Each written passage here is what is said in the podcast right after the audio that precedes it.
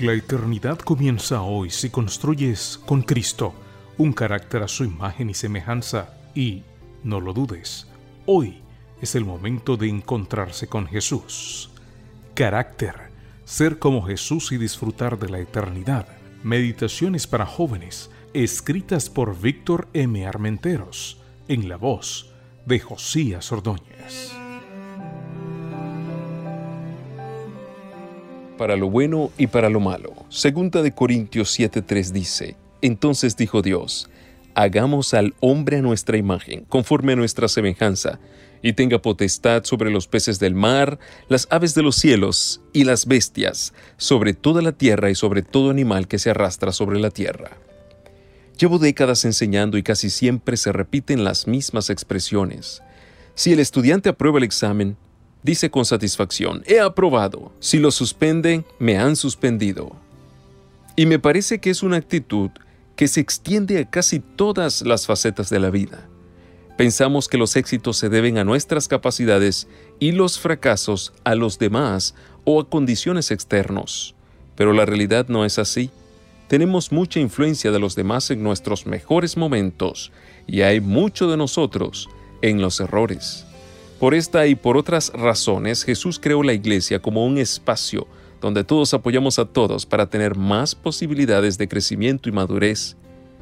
Nos concedió dones y talentos diversos para que fuésemos complementarios y allá donde uno no llega, pudiera llegar el otro.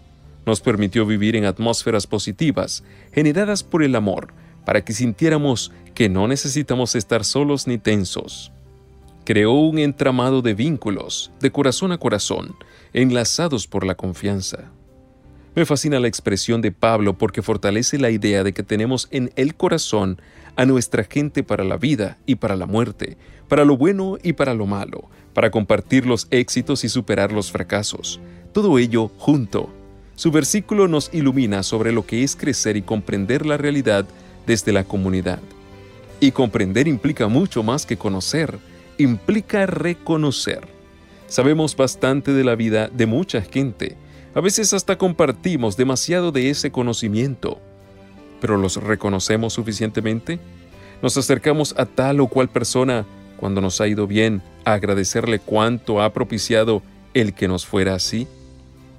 ¿Nos aproximamos a alguien cuando algo no ha salido como pensábamos, a disculparnos porque no se han cumplido las expectativas? No reconocemos lo suficiente y eso bosqueja una realidad distorsionada en nosotros. Te propongo un ejercicio para todo el día. Toma nota de aquellas situaciones que consideras relevantes en el transcurso de la jornada. A la noche, en tus reflexiones finales, evalúa estas situaciones. Analiza quiénes han propiciado que fuesen positivas y tenlo en cuenta para agradecérselo. Analiza también las adversas y mira qué es lo que tienes que modificar para hacerlo mejor en el futuro. Quiero que sepas una cosa.